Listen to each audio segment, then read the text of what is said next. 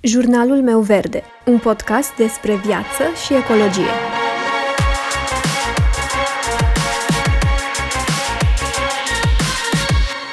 Bună, eu sunt Alexandra și tu asculți Jurnalul meu verde, un podcast despre viață și ecologie.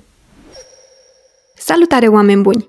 Mă gândeam că dacă tot se apropie sărbătorile de iarnă, să vorbesc în episodul de azi despre câteva dintre cele mai des întâlnite întrebări despre sustenabilitate și, în general, cum putem fi mai eco-friendly în această perioadă. Am pus o casetă de întrebări și pe Instagram și vă mulțumesc mult celor care ați scris acolo întrebări și idei despre subiectele pe care am putea să le discutăm.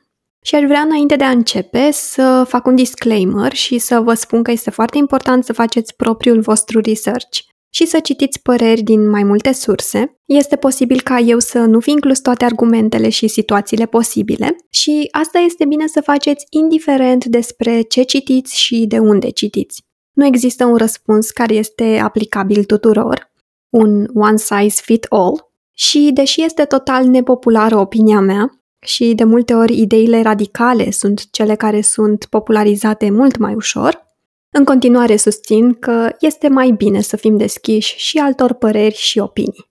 Ce aș vrea să mai menționez este că în descriere veți găsi exact întrebările la care voi răspunde azi și link către minutul la care găsiți întrebările respective și răspunsul meu, pentru a vă fi mult mai ușor să navigați în cazul în care sunteți interesați doar de o anumită întrebare.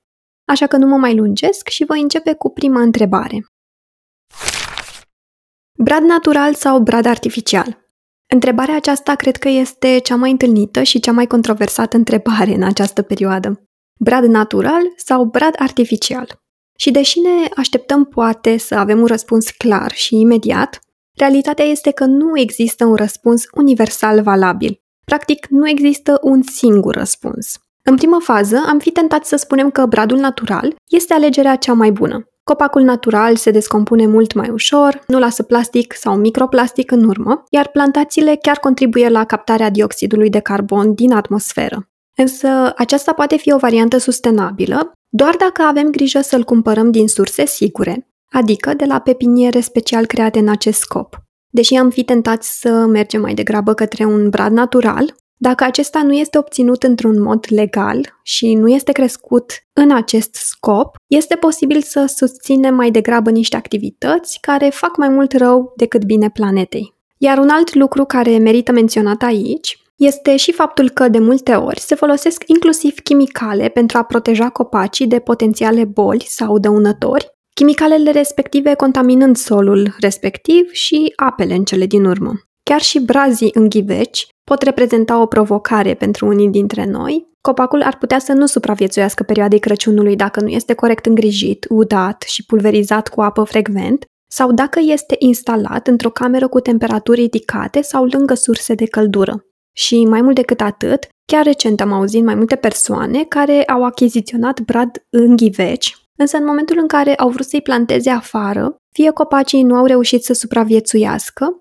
fie au realizat că aceștia erau de fapt fără rădăcină și nu au putut să îi planteze. Deci se poate să întâlnim cazuri nu tocmai plăcute și aici. Dacă vorbim despre bradul artificial, acesta este realizat din plastic care nu se poate recicla. În producția lui rezultă emisii de carbon, sunt folosite foarte multe chimicale și vopseluri, iar la sfârșitul vieții, acesta va zace zeci sau poate chiar sute de ani în gropile de gunoi. Acesta poate fi totuși o variantă sustenabilă, însă în anumite condiții. De exemplu, dacă îl achiziționăm second-hand, dacă îl folosim mai mulți ani pe același, dacă îl reparăm în cazul în care se strică și dacă se poate. Și dacă în momentul în care vrem să-l schimbăm cu un altul, îl donăm pe cel pe care îl avem și nu îl aruncăm la gunoi. În aceste cazuri, varianta de brad artificial poate să fie o variantă sustenabilă. Însă, dacă tot nu v-ați decis care este varianta potrivită pentru voi, există și o a treia variantă, mai creativă. Și aici mă refer la brazii minimaliști, realizați din tot felul de bețe, bucăți de lemne, tuburi de metal sau orice alte idei creative vă mai trec prin cap în zona aceasta. Iar pentru iubitorii de cărți, există și varianta de a face un brad din cărți. Dacă doriți să faceți astfel de brazi, puteți să căutați idei căutând direct pe Google sau pe Pinterest. Pe Pinterest am văzut o mulțime de idei, doar voință să avem să facem. Într-adevăr, bradul natural are un miros specific care împrospătează atmosfera, însă același efect îl putem obține și dacă decorăm cu crenguțe de brad. Nu e musai să tăiem tot copacul ca să miroasă a brad în casă. Important este ca, indiferent de alegerea noastră, să luăm o decizie în cunoștință de cauză, pentru că fiecare dintre noi are nevoi diferite. În orice caz, decizia nu cred că ar trebui să fie bazată pe care brad miroase mai bine și care aduce spiritul Crăciunului mai aproape, pentru că spiritul Crăciunului este în fiecare dintre noi până la urmă. O altă problemă cu care ne confruntăm în perioada sărbătorilor de iarnă sunt artificiile.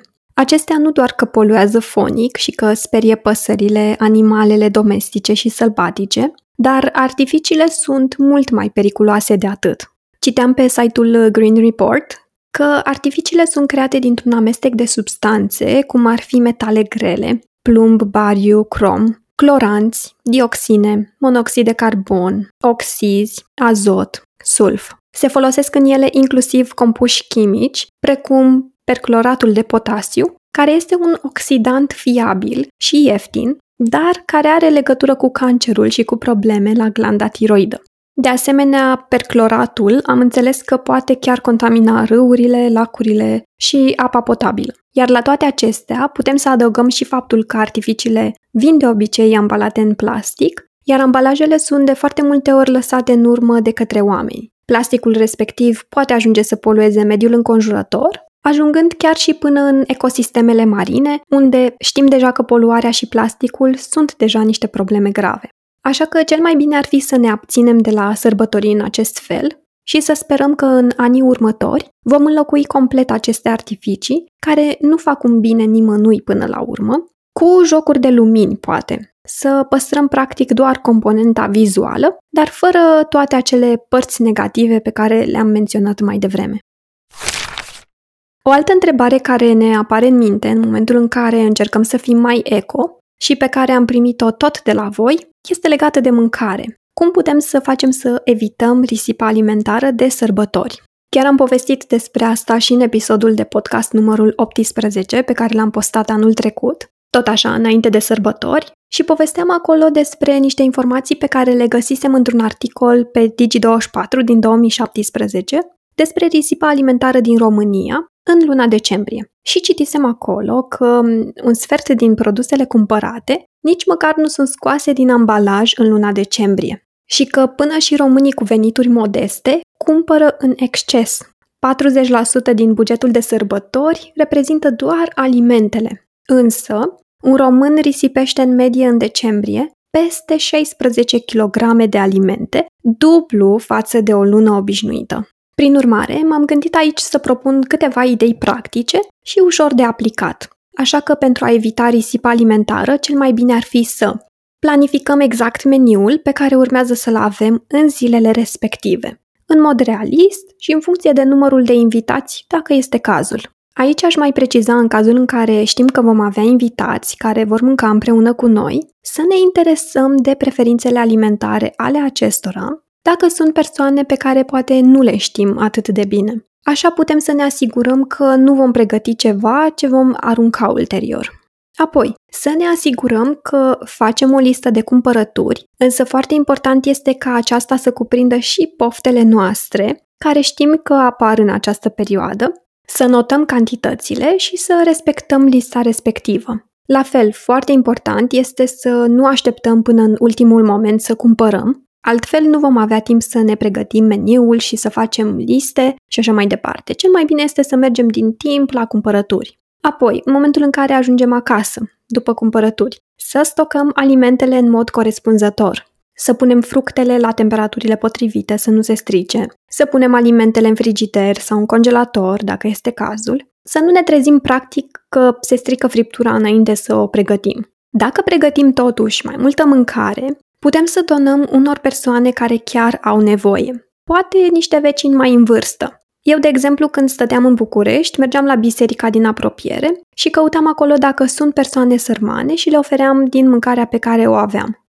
Dacă mâncăm în vizită, putem să precizăm dinainte de a ni se pune în farfurie cât vrem și să spunem că nu ne e rușine să mai cerem dacă mai vrem. Dacă noi știm cât mâncăm de obicei și cât are nevoie corpul nostru, chiar nu cred că e cazul să ne fie rușine să vorbim deschis cu gazda. Eu de obicei așa procedez și nu s-a supărat nimeni pe mine. Sau, cel puțin, nu mi-au spus. Însă, cel mai important, indiferent ce tactici alegem să aplicăm, cel mai important este să ne gândim că a arunca mâncare nu poate să fie o tradiție, în condițiile în care pe planetă încă se moare de foame, în condițiile în care mâncarea care putrezește contribuie la emisia de gaze cu efect de seră și asta pe lângă emisiile rezultate în tot procesul de producție și logistică, până în momentul în care mâncarea ajunge pe masa noastră. Așa că eu zic că rușinea nu are ce căuta în această ecuație.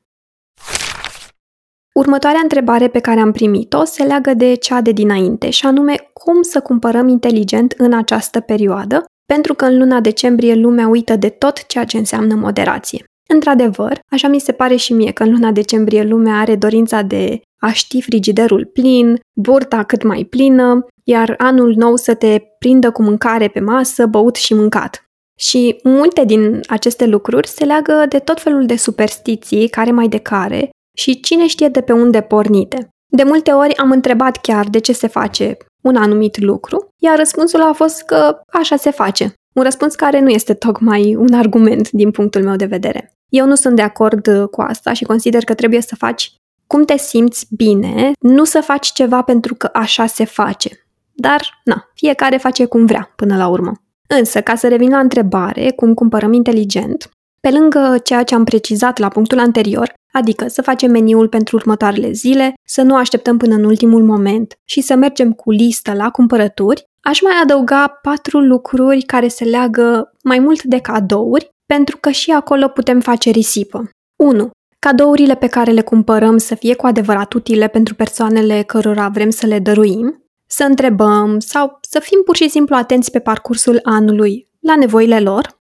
2. Dacă putem și este cazul să oferim mai degrabă o experiență în loc de obiect fizic, putem să achiziționăm un voucher de masaj, un curs online, un abonament pentru cărți electronice sau reviste în format electronic, dacă știți că persoana respectivă este pasionată de așa ceva, sau putem să luăm un puzzle pe care să-l facem împreună sau un joc pe care să-l jucăm împreună, adică să oferim prezența noastră și timpul nostru. De foarte multe ori, asta cântărește mult mai mult decât orice obiect cumpărat. 3. Să facem o listă cu lucrurile pe care ni le dorim noi, ca să-i ajutăm și pe ceilalți să fie sustenabili prin cadourile pe care ni le vor face. Chiar dacă spunem că nu avem nevoie de cadou, multe persoane ignoră acest lucru și, pentru că vor să-și arate afecțiunea, vor cumpăra ceea ce știu ei mai bine. Așa că decât să ne plângem ulterior că nu ne-au ascultat nevoia, ar fi mult mai simplu să facem o listă cu nevoile noastre, din care cei dragi sau cei apropiați o să aleagă în funcție de bugetul lor.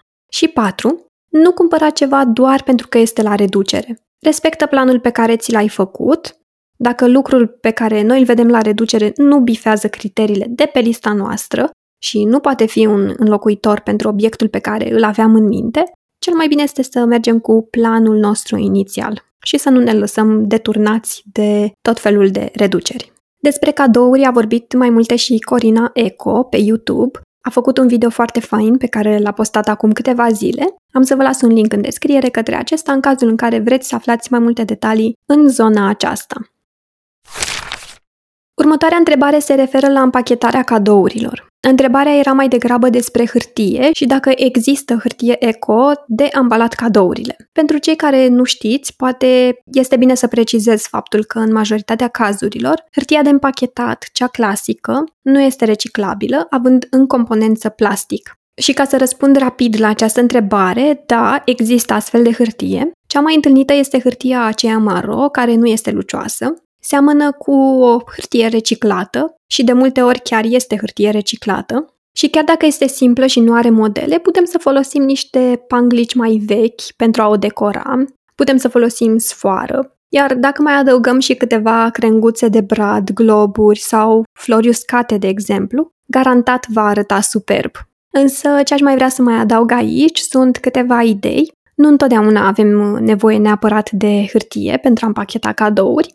Putem să refolosim punguțe sau ambalaje din anii mai vechi, putem să folosim ziare sau reviste. Eu am mai folosit ziarul Dilema Veche pentru că aveam numere mai vechi și arată foarte fain, mai ales că are mult scris și ilustrații decente. Putem să folosim eșarfe și există tot felul de tehnici de împachetat dacă veți căuta pe Google. Există foarte multe alte opțiuni și idei și cred că merită să căutăm alternative. Cel mai important este să încercăm să evităm plasticul și sclipiciul. Nu cred că la împachetat cadouri plasticul este necesar.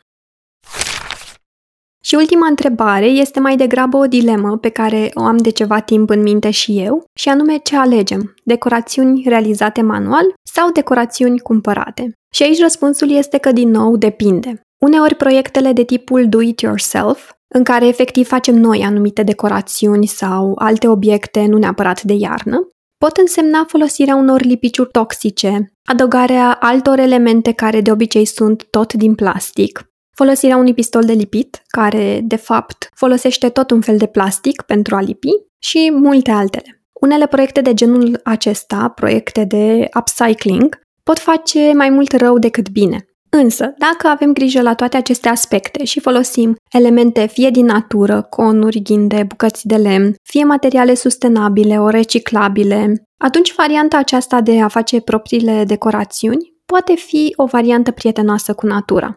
La fel, în momentul în care cumpărăm decorațiuni, dacă acestea sunt fabricate în țări foarte îndepărtate, din materiale plastice și materiale care nu pot fi reciclate, colorate cu tot felul de vopseluri ce conțin ingrediente toxice sau, mai grav poate, care pot pune în pericol sănătatea muncitorilor din fabricile respective, sau dacă muncitorii nu sunt plătiți corect pentru munca pe care o depun, aceste decorațiuni sunt departe de a fi sustenabile. Însă există și variante de decorațiuni sustenabile pe care le putem cumpăra și de obicei acestea sunt afaceri mai mici, locale și pe care de multe ori le găsim la târguri.